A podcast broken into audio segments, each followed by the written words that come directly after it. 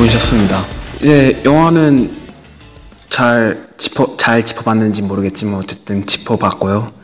이제 안 본 사람이 별로 없을 거예요. 사실 이 영화는 우리 나이 때쯤 되면 그죠? 모르죠. 왜냐면 전쟁 영화를 별로 좋아하지 않는 나도 봤을 정도니까 좀 유명하긴 했잖아요. 유명하죠. 모르죠. 물론 모르죠. 그 유명한 매트릭스도 문일병은 안 봤잖아요. 그렇죠. 안 봤죠. 반 봤어요. 반. 봐봐, 보다 말았잖아요. 그러니까 한일병 거기도 분명히 음, 있겠죠. 음, 사람들. 사람이 있... 길긴 하죠. 러닝 타임이 2시간 50분? 아 길어요? 2시간 10분이 뭐가 길어요? 2시간 50분. 아, 50분. 아 근데 뭐, 뭐 엔딩 크레딧까지 다 해가지고 50분이긴 한데 그래도 2시간 40분 정도 되죠. 러닝 타임이. 그 길다는 느낌을 한 번도 못 받았어요. 몇 번을 봤는데도 맞아요. 근데 재밌어가지고. 네, 그냥 되게 금방금방 지나가고 정말 군더더기 없어요 영화가. 네.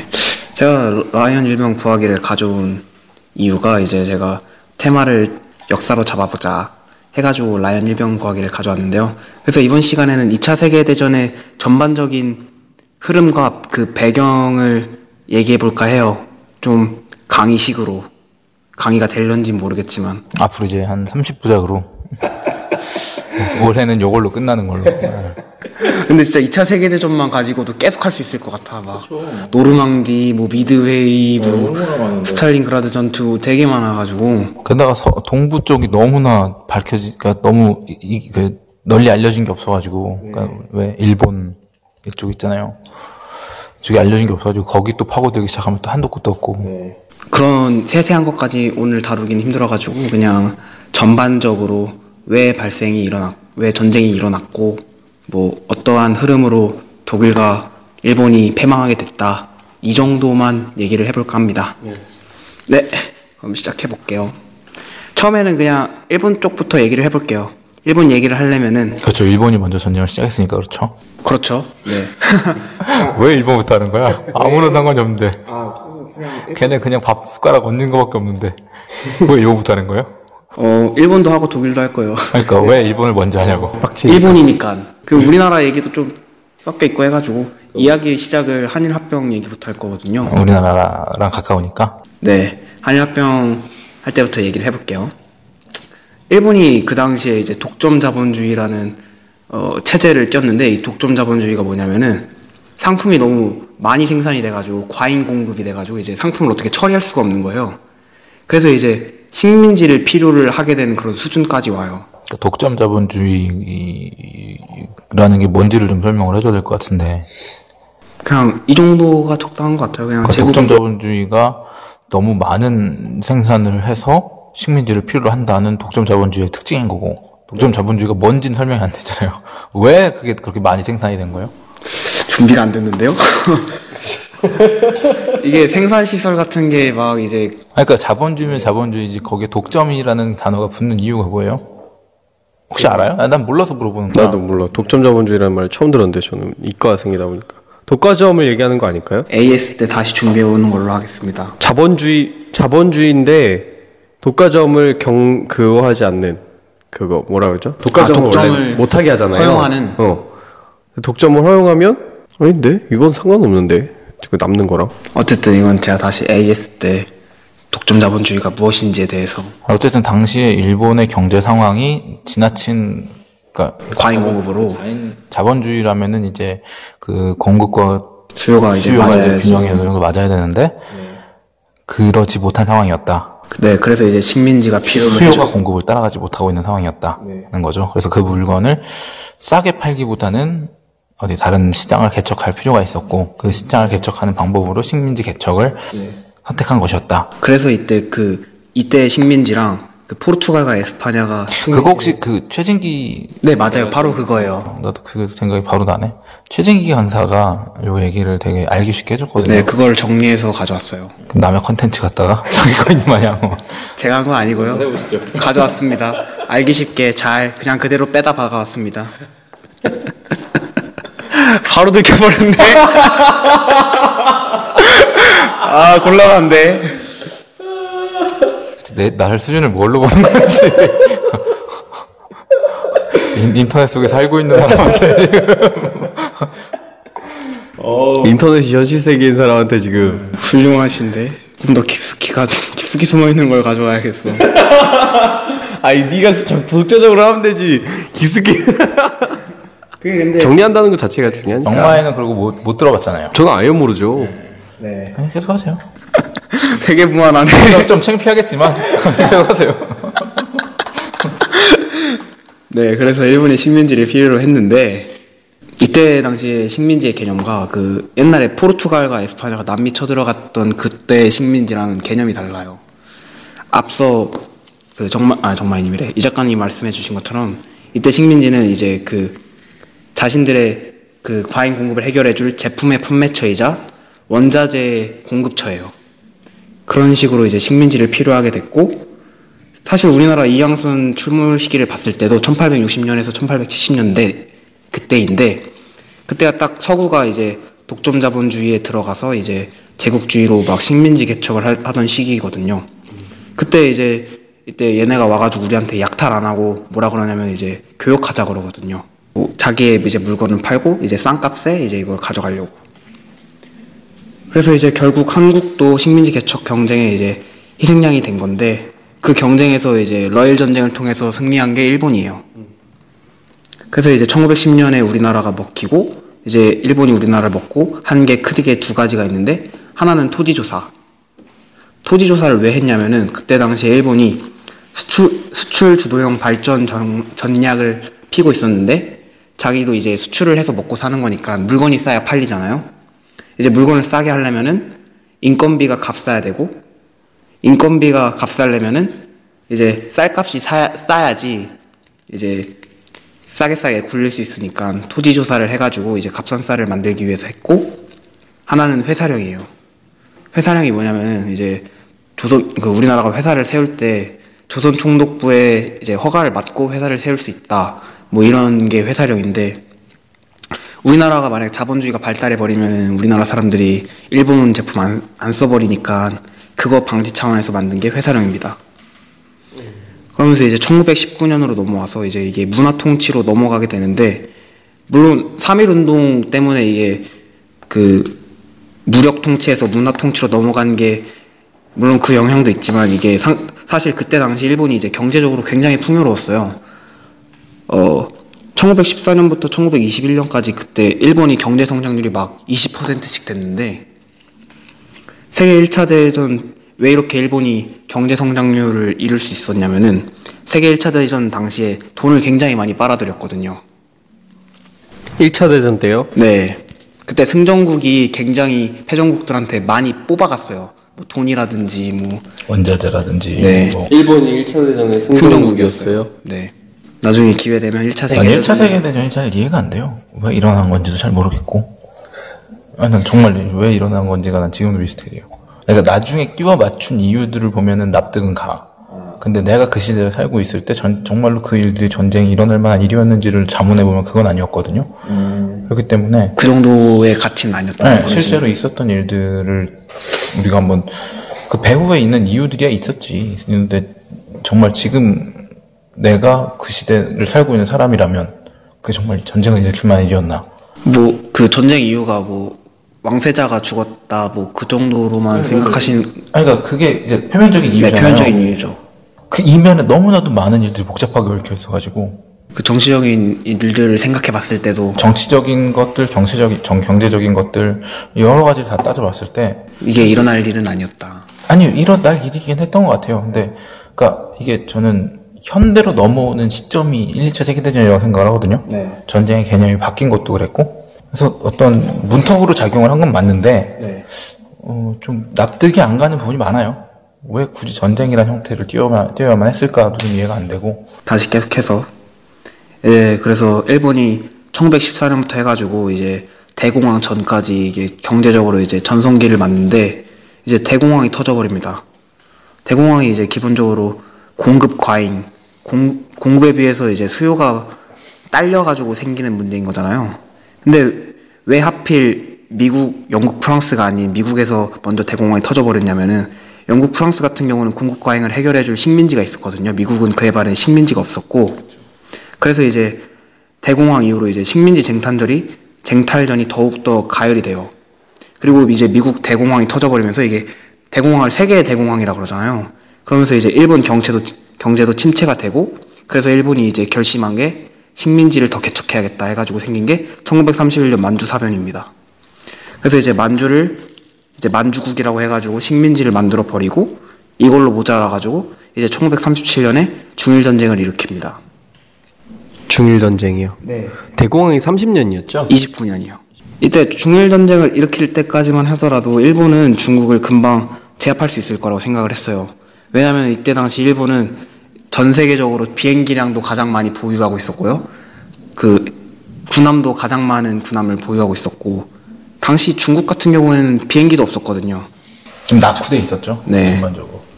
그래가지고 금방 제압을 할 수 있을 거다 생각을 하고 사실 실제로도 도시는 점령에 성공을 했어요. 주요 도시는.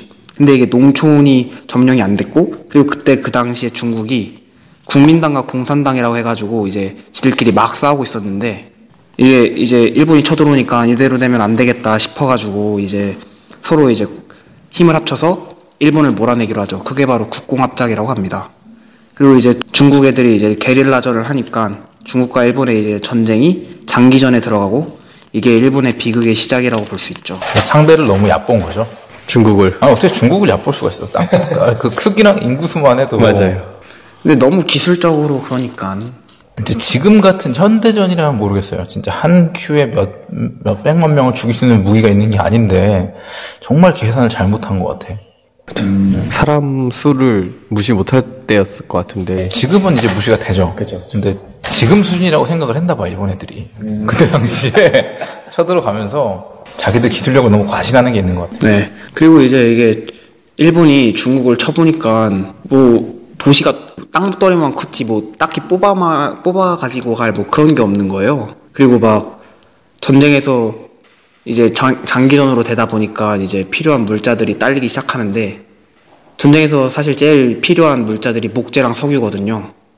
근데 중국에서는 목재는 많을 수 있을지 몰라도 석유 같은 건 안 내잖아 안 나잖아요.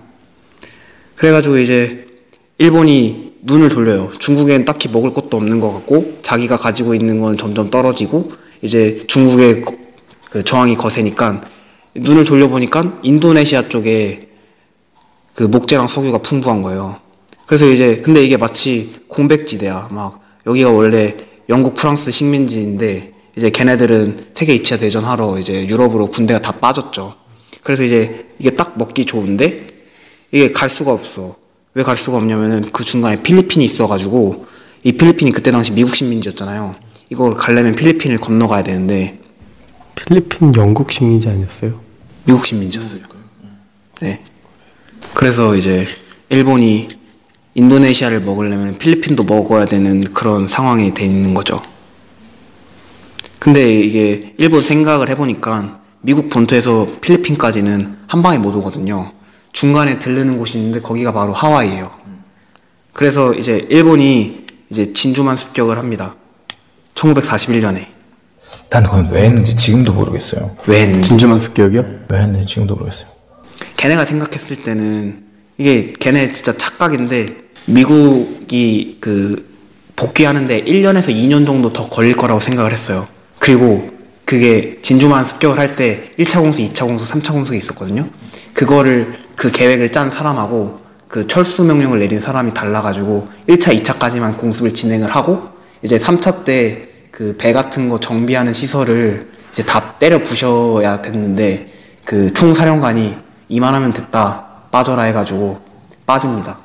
그러니까 그 진행된 과정도 이해가 안 되고 미국 일본이 진주만 친 과정이 너무나 이상해요. 정말로 상식적으로 납득이 안 되는 과정, 일련의 과정이 있었어요.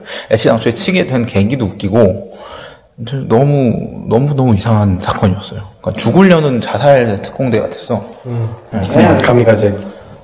아니 아니 일본 일본 전체가 그리고 걔네가 자신감이 있긴 했어요.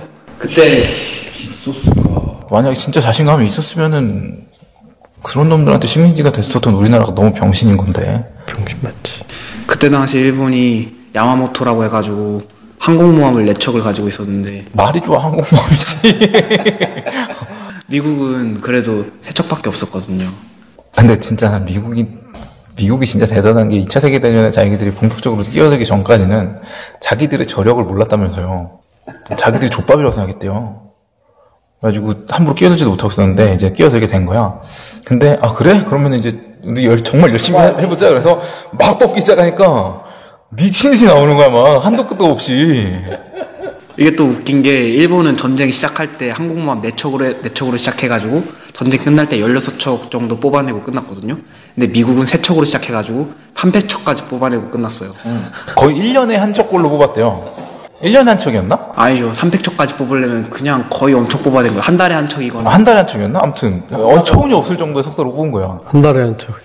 항공모함을 한 달에 한 척 뽑는다고 생각을 해봐. 말도 안 되지. 우리나라 아직 항공모함도 못 갖고 있는데. 아, 아니, 그, 너무 엄청 커서, 아, 우리가 쎄구나. 그때 이제 막 자부심이 막, 미국 애들이, 어, 아메리카, 막, 이게 생기기 시작한 거라고 그러더라고요. 그리고 일본이 미국을 쳤을 수, 있, 그, 걔네가 치면서 생각했었던 이유 중 하나가 미국이 그때 당시 평화주의 노선을 취하고 있었거든요.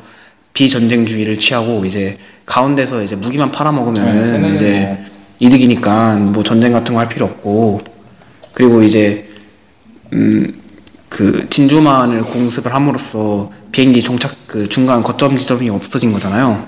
그래서 얘네들이 이제 그쪽 해협을 공격하면서 한두 번 공격하고 말 거라고 생각을 했나 봐요.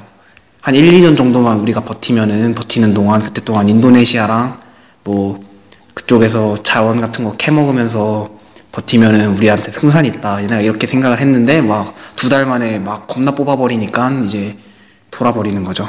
뭐 그래가지고 이제 일본이 미드웨이 해전에 가- 해서 이제 야마모토가 침몰하고 점점 패색이 짙어가면서 이제 일본에는 중국에서는 이제 계속 박박되고 미드웨이 해전 같은 뭐 해전에서는 계속 깨지고 그러니까 이제 일본이 전쟁에서 이제 철수를 하게 됩니다. 그리고 이제 결국 일본이 진 가장 큰 이유는 이중 전선이라고 볼 수 있는데요. 이게 독일도 마찬가지예요. 네. 자기가 감당할 수 있는 범위 이상으로 전선을 확장시켜 버렸어. 근데 얘네들도 그만큼 자신감이 있었나 봐. 일본도? 일본도 그렇고 독일도 그렇고 좀 이해가 안 되는 전술이긴 했어요. 너무 과하다 싶게, 제 정, 광기가, 광기가 좀 있었던 것 같아요. 국뽕에 취해가지고. 근데 2차 세계 대전이면은 히, 히틀러. 네, 히틀러. 네. 네, 독일도 마찬가지였는데 이제 독일 얘기를 좀 해보자면은 이게 독일이 이제 1차 세계대전 패전 이후에 이제 독일의 경제가 급격히 침체, 침체돼 있었어요. 이제 이게 서, 파탄나다시피 했죠. 네. 뭐 거의 빵 하나 사 먹으려면 술에다가 돈을 싸갖고 가가지고 주고 와야 되는 그런 그 정도 먼 수준이었으니까. 나라, 우리나라에 나왔던 일이었는데. 그러니까 이바라로 한번 가려면은 술에 가득 이제 그 돈을 싣고 싣고 가야 돼요. 저 추우면은 돈을 떼는 게 훨씬 빨라. 돈을 이제 넣어가지고 이제 장작식으로 떼고 막. 그러니까 그때 이제 막 물자를 계속 만들어야 되니까 돈을 계속 찍어냈으니까 인플레이션이 올 수밖에 없죠. 네, 그래서 그렇게 됐었는데 아무튼 네. 그래서 이제 독일이 경제 침체에서 벗어나기 위해서 선택한 게 그 우리는 기술력으로 극복을 하자 해가지고 선택한 기술력이 정밀 기계화 기술입니다. 그래가지고 이제 이게 정밀 기계화가 어떤 거냐면 뭐 자동차 뽑아내고 뭐 비행기 뽑아내고 뭐 그런 기술이거든요. 그래서 지금 보면 독일이 차가 좋은 이유도 다 이런 거에서 기반으로 시작된 게 아닐까. 음, 재밌는 게 이제 벤츠나 BMW나 독일에서 나오는 차들 중에서 그 로고가 프로펠러 모양인 것들이 있어요. BMW도 사실 파란색이랑 하얀색인가? 그렇게 돼 있고 이렇게 보면 그냥 그게 프로펠러 돌아가는 모습을 형성한 거고 벤츠도 이게 프로펠러 모양을 형성한 거고 독일은 2차 세계대전으로 얻은 게 그럼 되게 많네. 자동차 산업도 많이 발달하고 의학도 많이 발달했잖아요. 물론 그렇긴 한데 그 과정에서 너무나 많은 피해가 있- 아, 그, 있었어요. 그렇긴 했죠. 예. 본국에도 너무 많은 아니 그 본국에도 너무 많은 피해가 있었고 그래서 뭐 그 뭐야 톰 크루즈 나왔던 망한 영화 발키리 그것도 이제 그거 짤 유명하게 돌아다니잖아요. 그 막 히틀러 막 역할 맡은 사람이 막 빡빡빡빡 되는 거 되게 유명하게 돌아다니지 않나요? 그거는 몰락이라는 영화일 거예요. 아 그래요? 발키리 1곡이 아니었나요? 어, 작전의 발키리는 그게 망한 영화. 그 망한 영화고 몰락이라는 영화가 이제 짤로 많이 쓰이죠. 뭐든 나오면 이제 히틀러가!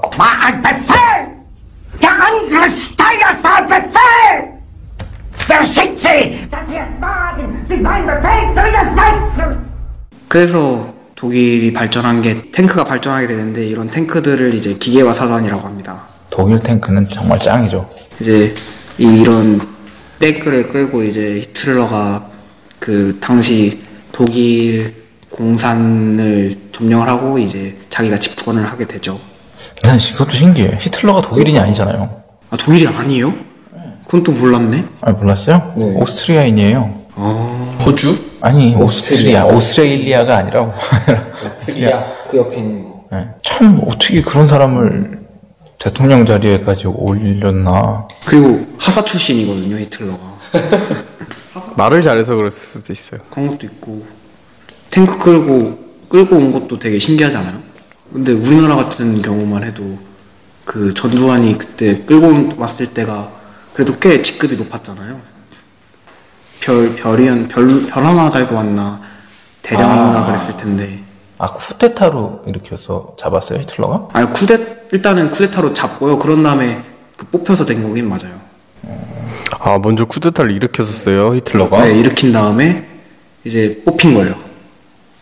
그래 너가 해봐라 하고 말도 잘했고 근데 그때 당시에 이제 절망에 빠져있던 독일인들한테 네 희망을 줬죠. 근데 그 희망의 근거가 이제 너무 까마득한 옛날에서 가져왔어.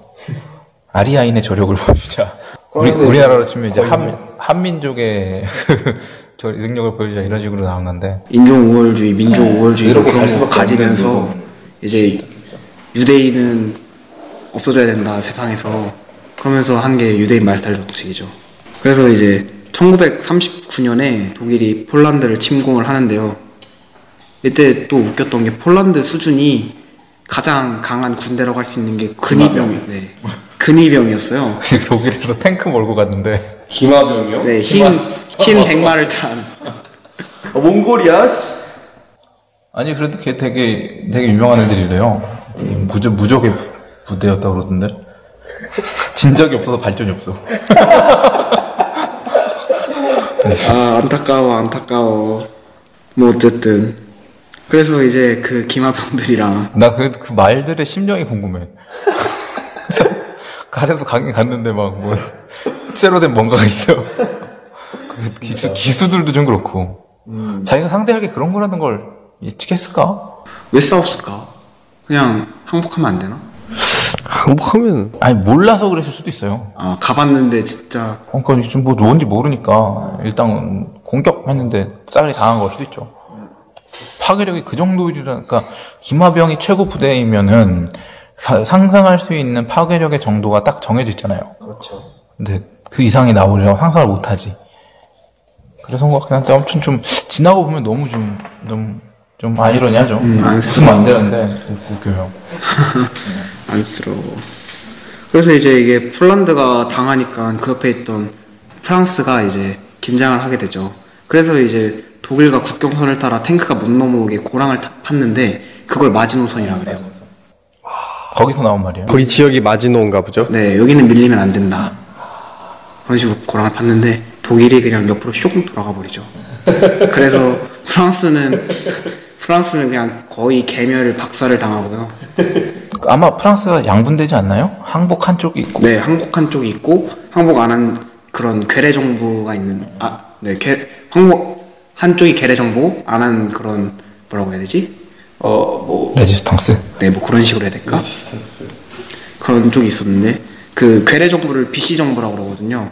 그리고 이제 이게 실제로도 전쟁이 끝나고 이제 그 친독파, 친독파를 어떻게 처리를 해야 되냐 이런 얘기를 하면서 걔네는 한 수천 명을 다 그냥 교수형에 해버리거든요. 무서울 정도로 정리했어요. 프랑스 혁명이 몇 년도죠? 1700. 어, 프랑스 혁명은 되게 옛날, 옛날인데, 그, 걔네 프랑스 혁명을 일으켰던 애들의 후예라는 게 딱 보여요. 우리나라랑은 정말 비교되게, 우리나라가, 교수형 천명? 그러니까 그 당시에 나는 그, 아무튼, 그 사람이 한 얘기가, 프랑스가 당장 낙후되고 발전을 못할지언정, 앞으로 어떤 프랑스인도 프랑스를 배신하지는 않을 것이다. 네. 그, 그걸로 딱 해서 딱 다 처리한 거거든요. 근데 우리나라는, 우리나라가 그, 뭐, 배- 우리나라를 배신할지언정, 우리나라는 발전할 것이다. 이러면서 열심히 말을 열심히 이제 네, 공직에 앉혔죠. 네, 맞아요. 반정 아 짜증나. 정 반대 노선을 걸어서 그 후에 그 후회가 우리야. 아 짜증나. 자존심도 많이 상하고. 네. 프랑스 열받아요 그건 진짜. 친독파한테 한 것들에 비하면 우리나라는 뭐 보름 정도 감금? 이 맥시멈이었을 거예요. 네, 뭐 그 정도? 그것도 안 당한 사람이 너무 많고. 음, 지금 다 종교에 있잖아요. 아, 지금 지금은 다 내려왔지만. 지금 말고 그러니까 그 당시에도. 아, 그러니까. 네. 근데 우리나라는 좀 안타깝긴 했던 게 6.25 사변이 너무 빨리 터졌어. 아, 그걸 정리할 시간을 안 줬어. 정리할 시간이 있었으면 그게 가능했을지도 몰라요. 맞아요. 근데 진짜 그게 없이 너무 전쟁이 자, 다른 형태의 전쟁이 생겨버려서 내부 전쟁이. 이념 전쟁이 생겨버렸지. 그래서 이제 독일이 프랑스 먹고 폴란드 먹고 그리고 막 이제 유럽 전역을 흡수를 해가는데 독일이 유일하게 건들지 못한 게 영국이었거든요. 뭐 그- 독일은 뭐 탱크가 세면 셌지 뭐 해군력으로는 뭐 할 수 있는 게 없어가지고 이게 영국하고는 정상적인 방법으로는 대결이 안 되는 거야. 그래서 얘네가 생각해 놓은 게 잠수함전. 네, 유보트. 유튜브라 그래. 유튜브다고.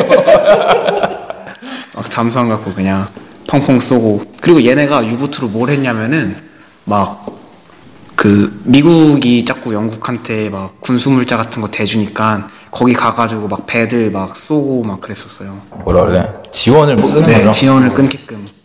제일 중요하죠. 근데 그 지원만 끄는 게 아니라 무차별로 공격을 해서 그것 때문에 빡치게 돼서 참전을 하게 됐다는 얘기도 있어요. 미국이, 영국이? 영국이. 미국인가? 미국이겠죠? 어, 그럴 거야. 아무튼.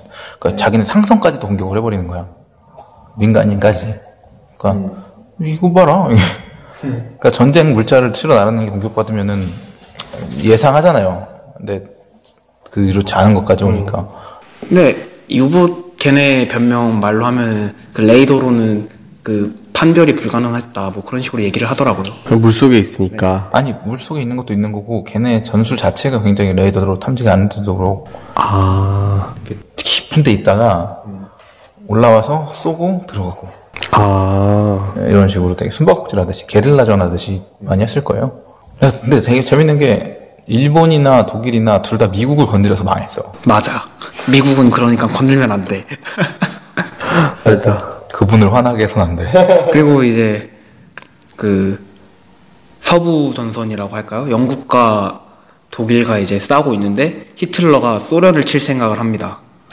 뒤에 뭐 영국 제대로 처리도 잘 안 되고 있는데 안 쳤으면은 걔네가 이겼을지도 몰라 독일이. 그러니까 소련만 안 건드렸어도 진짜 어떻게 될지 몰라요. 근데 왜 건드렸는지 난 지금도 모르겠어요. 아, 나 진짜 그냥 봐도 전선이 너무나 확 넓어져요. 맞아요. 얘네 생각에는 일본이랑 똑같은 생각을 해요. 그때 소련 당시 스탈린 정부였거든요. 이게 한 달이면 개멸이 될 거다. 소련이. 네, 소련이 한 달이면 이제 다 쑥대밭으로 만들 수 있다. 그리고 이때 당시 그 더- 동부 전선의 배치 인원이 600만 명이었거든요. 그러니까 이제 이게 수도 수고 전반적으로 탱크도 탱크고 자신감이 있었던 거죠.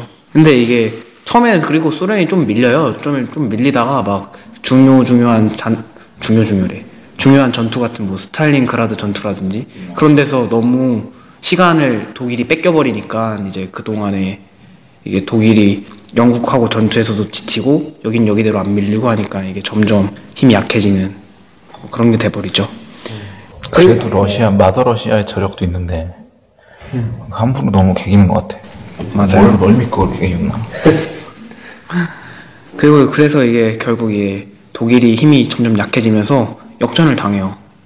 역전을 당해서 이제 소련이 이제 독일 쪽으로 쭉 치고 들어오고 이게 소련이 이게 쭉 치고 들어오니까 미국 입장에서는 좀 당황스러워요. 왜냐면은 이게 그냥 두면은 유럽 전역이 공산화될 수도 있으니까 그래서 이제 독일이 세계 2차 세계대전에 본격적으로 개입하게 된 이유도 전 세계 공산화를 막기 위해서 그러니까 그놈의 이념 전쟁이 다 망쳐놨어.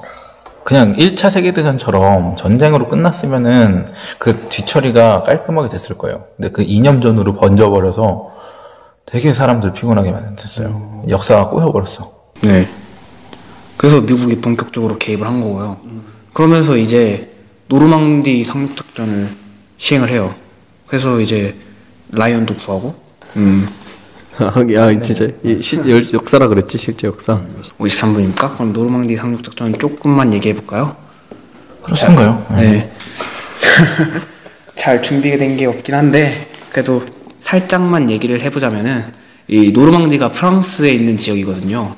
그리고 히틀러는 그 분명 상륙 작전이 올 거라고는 예상을 하고는 있었지만 이게 노르망디로 올 거라고는 생각을 못했어요.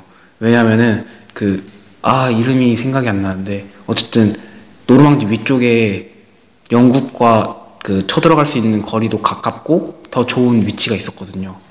그것도 그렇고 노르망디가 배가 그렇게 해안가로 가까이 올 수 없는 지형이래요. 낮구나. 네. 그래서 근데 그 지금 얘기한 그쪽 나도 이름 모르는데 그쪽은 이 바로 그냥 해안가 바로 들어올 수 있는 그래서 당연히 거기로 들어올 거라고 예상을 했대요. 그리고 그 연합군 측에서도 그쪽으로 가려는 것처럼 되게 낚시를 낚시를 정말 잘했어요. 어떤 식의 페이크까지 있었냐면은 그 튜브 같은 거 있잖아요. 튜브 같은 걸로 그 영국 어디 쪽에다가 보기 좋게 이제 이제 나 쳐들어간다 하고 튜브 같은 걸로 도, 뭐 비행기라든지 뭐 그러니까 탱크 탱크라든지 모양의 튜브를 만들고 화가들이 거기다 탱크처럼 그린 거예요. 그러면 진짜 탱크 같이 생겼어. 맞아요. 근데 이게 보면 이렇게 들면 들려 막 한 사람, 아까 두 사람 정도가 그 안에서 탱크가 이제 전진하는 거를 이렇게 그걸 하고 소리도 그 스피커로 해가지고 탱크 소리를. 네. 그리고 그리고 이게 디테일 살리려고 실제 탱크를 가져와가지고 바퀴 자국 같은 것도 다 냈었대요. 어. 네. 아무튼 참 그러니까 뭐. 그래서 그 그 부대도 되게 한 번도 발각이 안 됐다면서요. 뭐 어떤 부대요? 튜브 그 짝퉁 그거 만든 애들이 단 한 번도 그게 짝퉁이라고 들킨 적이 없대요. 와. 천재 아니야? 그리고 그런 식으로 했, 했었고 히틀러가 왜 노르망디로 안 오고 그 지역으로 올 거라고 생각을 했었냐면은 그 아프리카 쪽에서 독일이랑 싸우면서 굉장히 잘 싸웠던 장군이 있었대요. 이름은 잘 기억이 안 나는데 근데 그 장군이 부대를 끌고 그쪽 지역에서 거주를 하고 있는 거야. 그러니까 히틀러 입장에서 봤을 때는 아 이 사람이 그 아프리카에서 공적 같은 거를 받고 이, 지- 이 부대를 직접 뭐 지휘하려나 보다 뭐 그런 생각을 갖고 노르망디로는 오지 않을 거라는 그 특, 특관 어쨌든 그런 믿음이 있었대요. 확고한 네, 확고한 네 그런 믿음이 있었고 그리고 이제 이게 노르망디 상 노르망디에 직접 상륙했을 당시에도 히틀러는 이게 페이크인 줄 알았대요. 아 노르망디가 오히려 페이크인 줄 네, 알았다고? 노르망디가 오히려 페이크고 이제 이게 본부대는 그쪽 지역으로 올 거다. 그리고 왜 그렇게 생각을 했냐면은 이게 비행기로 그 철 같은 거를 레이더 잡을 때 철 같은 걸로 잡잖아요. 비행기로 철을 뿌렸대요. 점점 앞으로 전진하고 있는 것처럼 배가. 그래가지고 레이더 상으로 이쪽으로 오고 있으니까 이쪽으로 오나 보다 하고 이제 이쪽에다 병력 집중시켜 놓고 잘 준비해 놨는데 오히려 그게 페이크였고 이제 노르망디로 천재네 들어오니까 천재. 근데 그 준비 과정이 정말 엄청 공을 많이 들였다고 하더라고요. 그리고 노르망디가 이게 지역이 어 날씨 좋은 날이 한 달에 한 번이래요. 네. 네, 그래가지고 아 1년에 두 달이었나? 1년에 두 달이었나? 한 달에 한 번이었나? 그래서 날씨 날짜 잡은 게 이제 요즘 말하는 디데이 그게 어원이 거기서 나온 거예요. 디데이가? 네, 디데이가 노르망디 해- 작전 그 네. 그 근데 그 이 이 작전을 한 게 그 그 캡틴이라 그랬잖아 대위. 그그 대위도 실존 인물이에요? 네, 네. 실제 그 사람 묘가 있는 걸로 알고 있어요. 그럼 그 노르망디 그 작전을 짜는데 그 사람이 엄청 많은 아 작전 짜는데 그 사람이 작전을 짠 건 아니고 수행하는 데 있어서 그리고 아 까 영화 얘기하면서 언급을 안 했는데 그 노르망디 상륙 작전을 할 때 상륙 작전을 할 때 네 군데에서 상륙을 했거든요. 뭐 유타라든지 오바라든지 뭐 등등 두 가지 지역이 더 있는데 이때 그 캡틴 밀러가 상륙했던 곳은 오바 해변이었어요. 근데 오바 해변이 그 절벽 같은 게 심해가지고 더 방어하기 좋은 네. 방어하기 좋고 이쪽으로 놀 거라고는 생각을 못했던 거죠. 아, 실제로 아까 노르망디 상륙전 그, 그 라이언 일병과의 오프닝만 봐도 배 열리면 그냥 기관총 쏘면 되니까 실제로 그 기관총이 몇 개는 있었나 봐요. 아니 정비는 잘 돼 있었어요. 그쵸. 응, 정비는 잘 돼 있었어요. 우리가 스타에도 빈집으로 내버려, 두진 않잖아요. 그렇죠. 터렛이랑 벙커는 만들어 놓잖아. 그런 것처럼. 병력이 뭐 다른 데 있어서 그렇지. 주가 아니었을 뿐이지 방어 병력은 있었어요. 그 많은 병력이 들어 못 막을 뿐이지. 그래서 이렇게 노르망디 그 근데 그 캡틴 밀러가 상륙했던 그 부분만 되게 뚫기가 힘들었지 다른 부분은 다 수월하게 넘어갔대요. 그래가지고 아까 앞서 말했던 노르망디 상륙 작전의 그 어, 필요성이라고 해야 되나? 그 부분에서 이제 물자 같은 거 공급받기 위해서 덴마크 쪽에 있는 그 항구 같은 거를 이제 점령을 하고 이제 점점 프랑스 쪽으로 이제 내려오는 거죠. 한 바퀴 쭉 돌아가지고. 네, 뭐 이쯤 노르망디 상륙 작전은 다음에 더 자세히 다룰 수 있으면 다루는 걸로 하고. 네, 이제 미국이 어쨌든 본격적으로 개입을 하는데 그래서 이제 동쪽에서는 소련이 쭉 내려오고 서쪽에서는 이제 연합군 쭉 연합군 연합군들이 쭉 올라오고 그러면서 이제 독일까지 쫙 왔는데 그래서 서부 유럽은 이제 자본주의, 동부 유럽은 이제 공산주의 그런 식으로 이제 이념을 잡게 됩니다. 그러면서 이제 서, 독일까지 와가지고 독일까지 와가지고 이제 독일도 이제 서쪽 반쪽으로 이 반덩어리를 딱 잘라요. 서쪽은 서독, 동쪽은 동독, 서독은 미국, 동독은 소련 그런 식으로 자릅니다. 그리고 이게 재밌는 게 베를린은 동독에 위치해 있거든요. 근데 베를린도 반으로 잘라가지고 서베 서베를린, 동베를린 이렇게 나눠가지고 서베를린은 미국, 동베를린은 소련 이런 식으로 해가지고 잘라요. 근데 이게 우리나라에 탈북인들이 오는 것처럼 그쪽에서도 이제 동, 동, 동독 사람들이 잘 못 살았으니까 이게 많이 넘어왔나 봐요, 베를린 쪽으로. 그러면서 세워진 게 이게 베를린 장벽이고, 이제 이게 베를린 장벽이 세워졌다는 게 서독과 동독 사이가 악화됐다는 걸 의미하고, 뭐 미국과 소련 사이가 악화됐다는 걸 의미하면서, 뭐 이제 냉전 체제로 들어가는 뭐 그런 걸 의미한다고 합니다. 네. 근데 좀, 근데 좀 재밌는 거는 이제 1, 2차 세계대전을 통해서 정말 전 세계 패자가 누군지가 딱 갈, 갈, 그러니까 진짜 숨어있던 힘들이 나오는 것 같아요. 그러니까 소련이랑 미국이라는 절대 강자 둘이 세계를 딱 양분하는 것까지로 딱 1, 2차 세계대전이 끝나는 것 같아요. 근데, 아, 저는 좀 다른 얘기긴 한데, 전쟁 아까 왜 독일이 얻은 거 많다 그랬잖아요. 지금의 기술력도 많이 얻었고. 근데 두 분은 이제 전쟁은 반대하시나요? 찬성하시나요? 저 그거 이제 AS 때 준비해 오면서 찬성하는 쪽의 근거 자료를 가져오려고 했었는데 기본적으로는 반대하는 입장이죠. 아니 너무 AS에 다 몰아서 시간이 시간이 우리가 오늘처럼밖에 시간이 없는데 지금 노을망디 얘기하면은 아마 또 끝날 걸요. 그래서 조금이라도 오늘 좀 다루고 넘어가는 거 좋을 것 같아서 오늘 이야기를 꺼냈는데 반대한다고요? 네, 기본적으로는 심정적으로는 반대입니다. 정말요? 저는 이걸 올려줬었잖아요. 전쟁에 대해서 얘기를 해보자. 근데 아무리 생각해봐도 답이 없, 없는 문제인 것 같아요. 찬성 반대에 왜 왜 그렇죠? 왜냐면 그런 느낌이 필요악 그러니까 전쟁의 필요성에 대해서 내가 잘 이해가 안 되는데 필요성 그러니까 필요성이 아니고 그런 거죠. 어쩔 수 없다. 인간 인간의 본성이다. 어, 인간의 뭐- 마음에 있어서는 어쩔 수 없다. 음, 문일병은 반대한다고 했는데 네. 반대하는 이유가 뭐예요? 내가 죽기 싫으니까? 그것도 그거고 많은 사람들이 다치고 1차 세계대전, 2차 세계대전을 겪어, 겪으면서 이제 전쟁을 하면은 어떤 식의 어떤 식으로 이제 된다는 걸 느꼈잖아요. 전쟁의 아픔 같은 것도 많이 겪었고 근데 이제 이게 기술력이 발전하면서 한 번 더 전쟁이 일어나면은 이 2차 세계대전만큼에서 해결이 안 될 거라는 얘기죠. 그러면서 뭐 이제는 핵전쟁인 거잖아요. 아니 지금 얘기하는 건 세계대전을 얘기하는 게 아니라 전쟁 자체를 얘기하는 거잖아요. 네, 아, 음, 그렇네요. 그래도 그러면 다치기 싫어서 네가 다치기 싫어서. 나도 다치기 싫고 내 주변 사람들도 다치는 게 싫고 내 주변 사람들이 다른 나라에서 벌어지는 전쟁은요?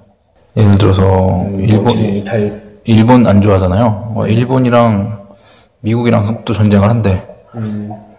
반대해요? 전쟁은 나쁘니까? 나 생각하게 두고. 전쟁이 필요악이라고 했는데 정말 그러니까 어떤 점에서 필요하다는 건지 잘 모르겠어요. 그러니까 필요하다고 생각하는 게 아니라 일어날 수밖에 없다라고 생각해요. 그러니까 그게 어떻게 그렇죠? 어, 자원 한정된 자원을 놓고 다- 경쟁을 하는 사이라? 아니요. 그거보다도 인간의 욕심 때문에 한정된 자원하고는 별로 상관없던 것 같아요. 욕심 때문에. 어떤 조금 더 갖고 싶고 그러니까 이 역사상 있었던 전쟁들을 보면 다 욕심 때문에 벌어진 거라고 생각을 하시는 거예요? 전 잘 모르니까 그냥 그럴 거라고 생각한 거예요. 땅을 더 갖고 싶고 자원을 더 갖고 싶고 식민지를 만들고 싶고 뭐 이런 욕심 때문이라고 생각을 했어요. 아 종교인이니까 그러면은 그 기독교 역 그 뭐야 성경책에 나온 전쟁들을 봅시다. 그게 이제 욕심 때문에 전쟁이 있었던 건가요? 이런 씨. 일단 생각하게 두고 문일병은 좀 생각을 해봤어요? 내가 당하기 싫은 일이니까 남들도 아니 그러니까 그건 아까 했던 얘기잖아요. 그러니까 네, 예를 들어서 그러니까. 일본이랑 미국이 전쟁을 해. 네, 거기에 반, 찬성해야 그러니까 반대? 반대한다는 거죠. 반대? 왜요? 내가 당하기 싫은 일이니까 남들도 당하기 똑같이 생각을 해야 된다고 생각을 해서 가지고 도덕적으로 생각을 네, 했을 때 네. 분명히 남의 일인데 오지랖이라고 생각되지 않아요? 우리한테 피해가 오잖아요. 어떤 피해요? 걔네가 싸울 때 일본한테 이것저것 팔아먹을 수가 있잖아요. 경제적으로는 우리한테 엄청난 이득이에요. 경제적으로는 이득인데 그리고 미국 편을 들어줌으로써 우리가 그 외교, 외교적으로도 어마어마한 이득을 얻을 수 있고 그걸 통해서 중국을 견제할 수 있는 유일한 수단이 되기 때문에 지금 일본이랑 미국이 친하기 때문에 우리나라가 쪽을 못 쓰는 거거든요. 근데 그 둘이 사이가 갈라지면 우리나라로서는 정말 저 이득이거든요. 우리나라로서는 이득밖에 없어요. 둘이 전쟁이 나면은 네, 그렇다면 애플 열받아 애플. 봤어요? 애플? 거기 독도 일본 땅으로 표기한 거. 그래서 요청을 했거든요. 그러니까 변경해주기 싫다 이랬어. 그러니까 뭐 어쨌든 그런 식으로 짜증나.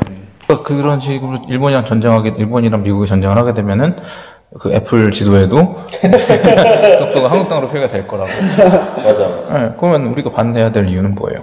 전쟁을 반대한다고 했어요. 네 역시 전쟁은 결국 남는 거는 아픔밖에 없기 때문에 왜요? 왜요? 우리나라로서는 경제적 이득이 남는 경제적 거죠. 이득 그렇죠 경제적 이득이 남죠 근데 그 경제적 이득보다 더 가치 있는 게 전쟁이 일어나지 않음으로써, 않음으로써 우리 그 그들이 누려갈 수 있는 생명이라든지 뭐 아니, 그러니까 난 다른 나라가 잘 사는 게 우리나라 뭔 상관이냐고.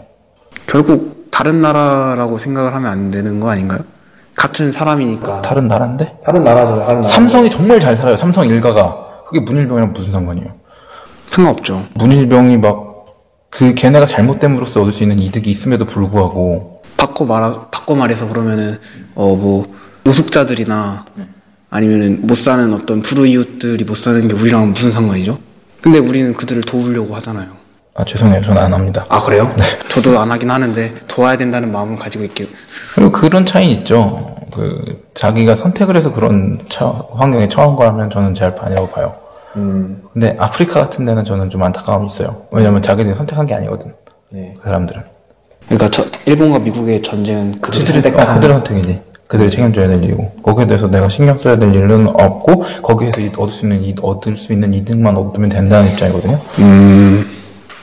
네, 그들이 전쟁을 할 때 결국에 이득 그들도 무슨 이권을 가지기 위해서 전쟁을 하는 걸 거 아니에요. 그러겠죠. 근데 그 이권을 얻는 거는 어떤 기득권층이라고 해야 될까?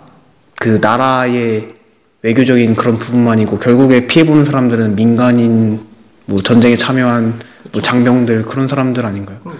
그래서 제가 생각했을 땐 그 어떤 외교적인 이득을 취하는 것보다는 한 생명을 살리는데 더 가치를 둬야 된다고 생각을 해요.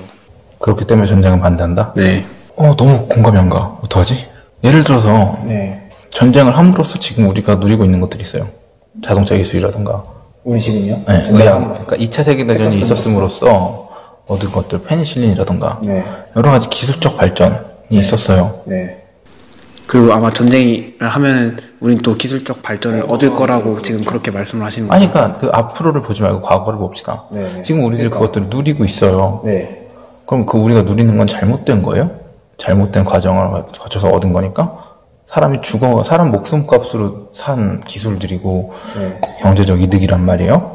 그렇다면 우리가 지금 이걸 누리고 있는 것들은 잘못된, 잘못된 게? 아니죠. 왜 그게 잘못됐다고 생각을? 아, 전쟁이 나쁘다면서요. 전쟁은 반대하고 있어서는 안 되는 일이고 사람을 살리는 거에 집중을 해야 네. 된다면서. 근데 우리는 사람을 죽이는 거에 집중하는 그 역사적 과정을 통해서 얻은 이득을 우리는 지금 누리고 있단 말이에요. 그럼 그건 옳은 일인가 하냐는 거예요. 자, 생각하게 두고. 정말은. 자, 성경까지 나왔어. 아니, 너무 좀 짓궂게 물고 가는 것 같은데, 저는 전쟁을 찬성하는 편이에요. 네. 그러신 것 같아요. 공감을 못하다니.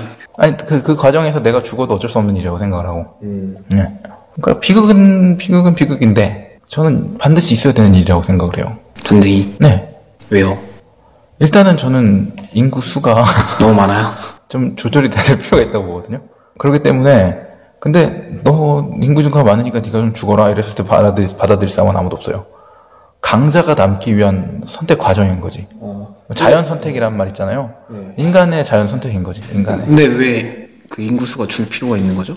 한정된 자원이 분명히 있거든요. 아 자원이 한정되기 때문에. 네, 이 지구가 감당할 수 있는 인구수가 분명히 있고 아, 그렇죠. 지구가 감당할 수 있는 인구수는 분명히 있죠. 근데 제가 듣기로는 생태계에서 한 개체 그 인구수라고 해야 되나요? 개체 수가 급격히 증가하고 그 지구에서 생태계에서 받아들일 수 없는 만큼의 그 인구수가 되면은 개체 수가 되면는 이게 알아서 줄는데요. 뭐 예를 인간은 들면은 그걸 극복을 했잖아요 기술로. 네, 그, 근데 인간은 그 지구가 받아들일 수 있는 인구수가 약 230억 정도 된다는 얘기를 들은 적이 있어가지고 50억이라고 알고 있는데. 그래요? 네. 좀 다른 정보네요. 그래서 그 음모론자들이 뭐 일루미나 일루미나티나 이런 애들이 그 적정선이라고 잡은 게 50억이거든요. 그랬을 때 그 자원을 정말로 모든 사람이 풍요롭게 이용할 수 있다는 한출이 나와요.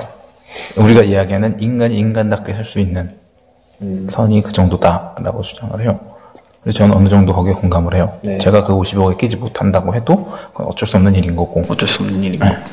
너무 이성적인데? 그리고 뭐 전쟁의 아픔 뭐 이런 거 저는 잘 모르겠어요. 저는 그게 싫었으면은 그 나라가 그렇게 흘러가지 않도록 참여를 해서 바꿨어야 된다고 봐요. 그러니까 그 나라, 그 전쟁은 사실 한 개인이 원한다고 해서 일어날 수 있는 일이 아니란 말이에요. 그렇죠. 집단 대 집단으로 일어나는 일이지. 근데 집단의 구성원으로서 자기들이 이 방향이 싫다 그랬을 때 그걸 어떻게 해서든 막을 수 있는 방법을 찾아야 된다고 봐요. 그게 폭력적인 것이든 뭐든 간에. 그 과정에서 또그 무력 충돌이 있고 전쟁이 있을 수가 있겠죠. 그렇다면 거기에서 어느 정도의 해결이 되는 거예요. 제가 이야기했던 문제들이. 어쨌거나 간에 저는 그런 분쟁이나 어떤 갈등 상황에서 무력 사용이나 이런 것들이 반드시 필요하다고 봐요. 왜냐면 인간은 어디까지나 어떤 합의할 수 없는 선이 있다고 믿거든요. 인간의 다름이 내가 어느 그 선까지는 내가 공감을 하고 하지만 정말로 내가 타협하지 못한 지점이 와요. 그때는 네, 쇼부쇼부 쳐야지. 다이다이 한번 쪄, 떠야지. 그래서 살아남은 쪽이 오르게 되면서 역사가 만들어져 가는 거죠. 물론 또 이제 가다 보면 또 내가 지지했던 것들이 다시 또 우세해서 걔네가 승리를 하는 순간이 또 올 수도 있는 거고. 어쨌거나 간에. 저는 그렇기 때문에 전쟁은 일단은 뭐 기술적, 경제적, 의, 의학적 이 진보를 가져오는 점에서 저는 일단 찬성하고 인간이 그걸 통해서 발전하거든요. 집단적으로. 그렇기 때문에 또 찬성을 하고. 그래서 저는 핵 전쟁은 반대를 해요. 핵은, 그러니까 우리 삶의 터전을 망가뜨리는 전쟁은 좀 반대하는데 그런 점에서 저는 전쟁을 반대하는 논리를 뽑아낼 수도 있어요. 전쟁이라는 게 끝, 어디 한계 없이 끝까지 가는 것이기 때문에 우리 자멸하는 한이 있어도 죽이고 죽겠다 하는 것까지 가면은 우리 지구 전체를 어떤 해를 끼치는 것까지 갈 수 있으니까 인간한테는 그런 브레이크가 없기 때문에 전쟁을 애초에 하지 말아야 된다라는 식의 논리도 뽑아낼 수는 있겠지만 일단 저는 인간이 살고자 하는 의지가 더 크다고 믿기 때문에 찬성을 하는 편입니다. 자, 이제 할, 할 말이 없네요. 반대 입장이나 마찬가지야 만약에 그렇게 가면. 뭐, 그렇죠. 근데 지금 찬성 반대. 난전 찬성한다니까요. 근데 인간으로서는 브레이크가 없을 수 있고 지금 현재는 핵이 너무 망발해 있고 사실 전쟁이 일어나면 핵 전쟁이 일어날 수 확률이 크잖아요. 모르겠어요. 저는 아닐 거라고 믿어요. 좀 그럴 것 같은데. 원자 폭탄하고는 느낌이 다른가요? 핵이랑? 먼저 폭탄이 핵이죠. 그러니까 원자 폭탄은 떨어뜨렸는데 핵은 못 떨어뜨릴. 그러니까요. 원자 폭탄은 1945년에 떨어뜨렸잖아요. 만약에 설령 그렇다고 해도 그 또한 과정이라고 봐요. 핵 떨어뜨리는 거요? 핵 전쟁은 반대하신다면? 아, 그러니까 그게 어, 일어나지 않았으면 좋겠다는 거지. 전쟁 자체를 반대하는 게 아니니까. 전쟁 과정에서 그게 벌어진다고 해도 나는 어쩔 수 없는 일로 받아들이겠다 이거죠. 아 받아들인다고. 찬성론자로서. 근데 제가 전쟁에 찬성한다 그러면은 다른 사람들은 아무도 이, 이해를 못해요. 그, 전 사실 발전의 필요성을 못 느끼고 있거든요. 지금 살아가는 데도 충분히 불편함 없이 살아가고 있고 예전에 과거의 사람들도 아마 말 마차를 이용하면서 이게 가장 좋은 거라고 생각을 했을 거예요. 아닐걸요? 그럴걸요. 처음에 자동차 나왔을 때 누가 저런 멍청한 걸 타겠어라고 생각을 왜냐면 그 기술이 그만큼 그 마차 이상을 뛰어넘지 못했으니까. 마차보다 느렸어요. 처음 나온 자동차는. 사람이 달려가면 달려가는 게 빨랐어요. 네. 근데 지금은 아니잖아요. 그렇죠. 그럼 누가 마차가 있다고 해서 그걸 타겠어요? 본인은 그럼 마차 타고 다닐 수 있어요? 지금은 못하죠. 근데 자동차는 타고 다니는데 그 그러니까 자- 진보라는 건 방향성이거든요. 제가 봤을 때는 우리는 이미 바- 그 다음에 뭐가 나올지를 예상할 수 있는 세상에 살고 있어요. 네. 그걸 뛰어넘는 기술의 진보를 이룩하고 있고 그렇다면 그게 뻔히 보이는데 안 할 거예요. 나오는 거는 이용을 하겠지만 어, 그 과정이 전쟁이 필요가 하다면은 저는 이용하지 않을 수 있어요. 근데 아까 아까 얘기했잖아요. 지금 우리가 2차 세계 대전에서 있었던 기술의 발전이나 이런 것들을 지금 우리가 이용하고 있잖아요. 네, 그렇죠. 그러니까 이 말이 입장이 그거랑 상관이 있죠. 전쟁이 반대하기 때문에 나는 전쟁에서 얻은 이득은 어떤 것도 취하지 않겠다라고 하면 나는 좀, 어, 좀 그럴 수도 있겠다라고 설득이 될 수 있을지도 모르겠어요. 근데 그렇네. 이용은 다 이미, 하면서 어, 이미 다 있었던 일이니까 그건 묻어두고 앞으로는 안 돼. 이거는 그런가요? 인간으로서 되게 너무 근데 저는 개인적으로 전쟁은 랑 그거랑은 별로 상관없을 것 같아요. 왜냐면 전쟁으로서 발전이 빨리 이루어진 건 맞아요. 당겨졌어요. 근데 저는 전쟁이 없었어도 이 정도까지 발전이 이뤘을 수 있다고 생각하거든요. 그래서 그거 두 개를 상관관계를 묶는 묶는 게 좀 이상하다고 생각해요. 저는. 그러니까 에, 발전에 반드시 전쟁이 필요한 건 아니다. 빠를 수 있어요. 훨씬 빠르다고 생각해요. 100년 가까이 당겼을 수 있다고 생각하거든요. 근데 그거 필요 꼭 필요한 조건은 아닌 것 같아요.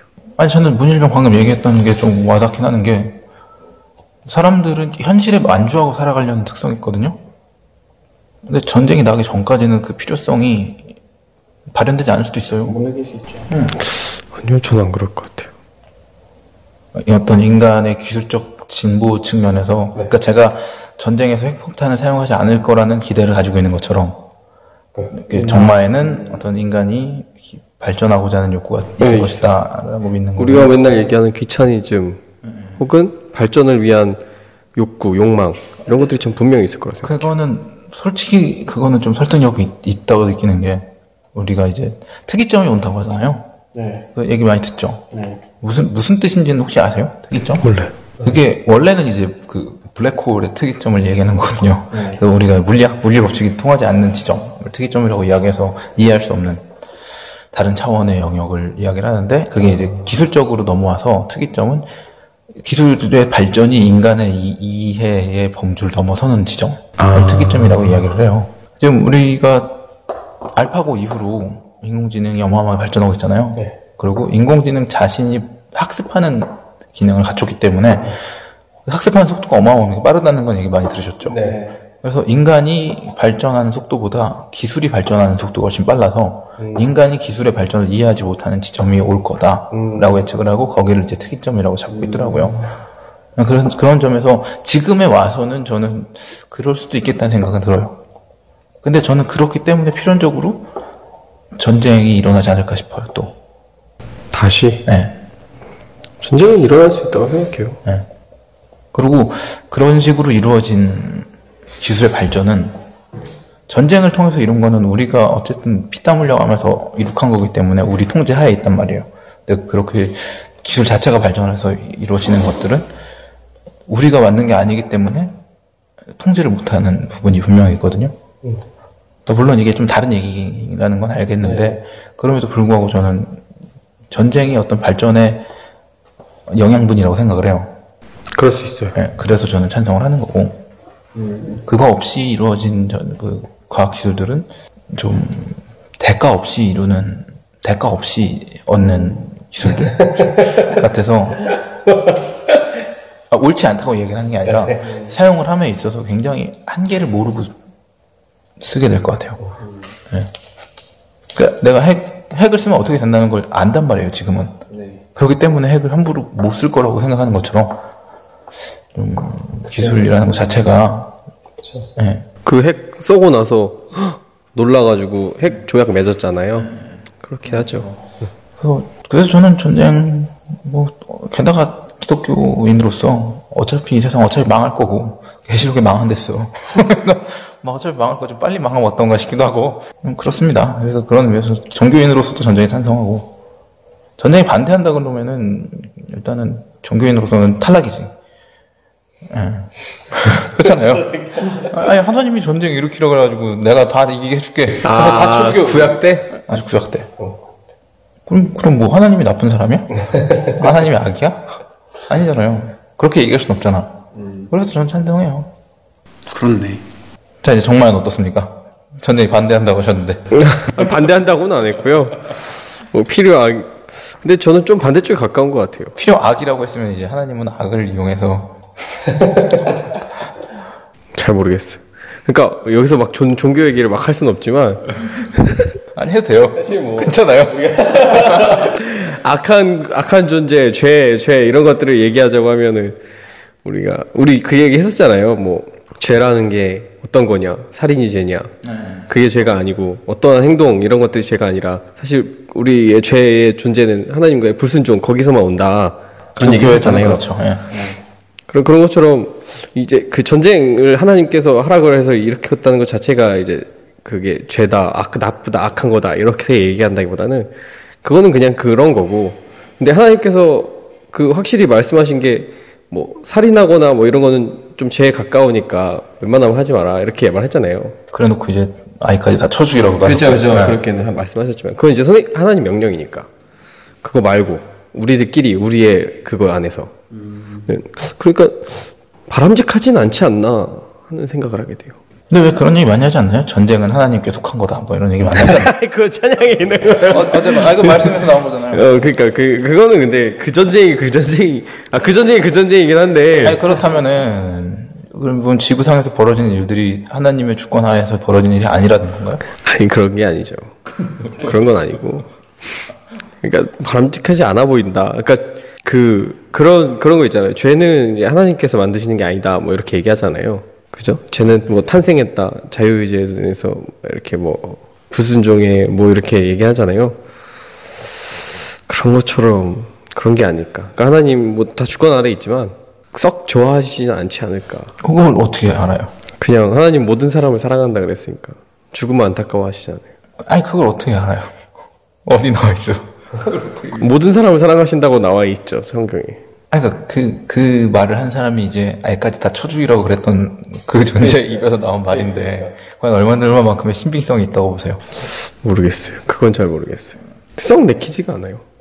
아니 뭐, 본인은 그렇겠죠. 본인은 그런데 이제 논리적으로 봤을 때 얘는 필요악인 것 같다. 어차피 필연적으로 일어날 수밖에 없지만 바람직해 보이진 않는다. 네.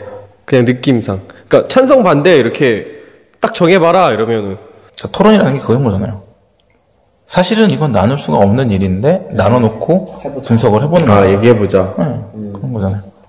그렇기 때문에 편이 갈라지는 거고. 그럼 저는 반대쪽에 서야 될 것 같아요. 마음이 내키지 않으니까. 그러니까 이두분 다 지금 감정적이거나 감성적인 쪽에서 좀 이야기를 하는데 그러니까 논리적이고 이성적으로 이야기를 좀 근거를 좀 들어주셨으면 좋겠다는 얘기예요. 제 얘기는 전쟁을 반대하는 이유. 사람 죽으니까. 그밖에 없는 것 같아요. 어, 살인은 죄인데 엄청난 많은 살인이 너무 많이 죽으니까. 예. 그리고 죽인 사람도 상, 상처받고 죽은 사람도 상처받고 주위 사람들 상처받고 뭐 이러니까 이득 이득 사실 이득적으로 진짜 계산적으로 보면 네. 여러모로 이득인 것 같아요.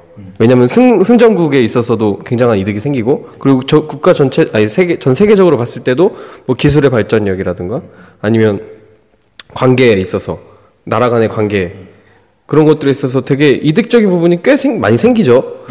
근데 그래도 내키지 않는 건 아무래도 많이 죽어서 사람이 많이 죽어서 그 부분인 것 같아요. 문주병은요? 저도 그래요. 사람 죽는 게 뭐가 그렇게 싫은 거예요? 내가 죽기 싫으니까? 내가 죽기 싫은 것도 있고 다른 사람이 죽어도 힘드니까. 제가 얘기했잖아요. 전쟁 영화 보는 게 너무 힘들다고. 그냥 그냥 마음이 그런가 봐요. 전 사람 죽는 걸 본, 본다는 거나 아니면 느낀다는 거나 듣는 게 너무 시- 힘들어요. 왜 그런지 모르죠, 저도. 왜 그런지 모르겠어요. 근데 그게 보통 일반적인 사람의 마음 아닌가? 아, 아니에요. 아니에요? 아, 터졌네. 아, 인간 표본으로서 얘기하는데 아 맞다. 우리 작가님이 인간 표준이었지. 표본으로서 얘기하는데 우린 비정상적인 사람들인 거야. 이렇게 사람들이 좀 이상하네. 무지해? 이 작가 패스. 이거 말고도 토론 주제가 좀 있긴 했는데 시간이 좀 다 돼서 네, 토론 주제는 다음에 하도록 하고 다시 이제 문일병 진행해 주시죠. 마무리해 주세요. 아 감사합니다. 근데 이 얘기는 공부해 와서 우리 다음 주에 다시 얘기해 보자. 제대로. 어 싸워보자 어디 한번. 어디 너 어디 감히 전쟁의 폐해에 대해서 내가 공부 좀 해와볼게. 물리적 폐해가 분명히 있을 거란 말이야. 있을 거야. 사람 죽는 거 말고 있을 거예요. 있지 않을까? 내가 좀 공부를 해볼게요. 네. 아, 마무리 해주세요. 뭐 어쨌든 이번에 라이언 일병 구하기를 통해서 역사에 관한 역사? 그리고 전쟁? 2차 2차 세계대전에 관한 공부도 해볼 수 있었고 음, 얘기도 나눠볼 수 있어서 거짓말하지 말고 공부 안 했잖아. 최진기 거 강의 하나 듣고 뭔 공부를 해? 노로망디 것도 들었어요. 어쨌든 오늘 방송은 이쯤에서 그만하도록 하고요. AS 방송 때 요- 오늘 못다한 뭐 노르망디 상륙 작전에 대한 뭐 세부한 내용, 세부적인 내용이라든지 전쟁에 관한 관점들, 찬성, 반대, 방관. 나 얘기한 것 같은데 이상하다. 책임 뭐 그런 대화를 그런 주제를 가지고 다시 만나봅시다. 찾아보 네, 찾아뵙도록 하겠습니다. 마지막 멘탈 시간 나중에 끝내버리시네. 그니까. 네, 수고하셨습니다. 네, 수고하셨습니다.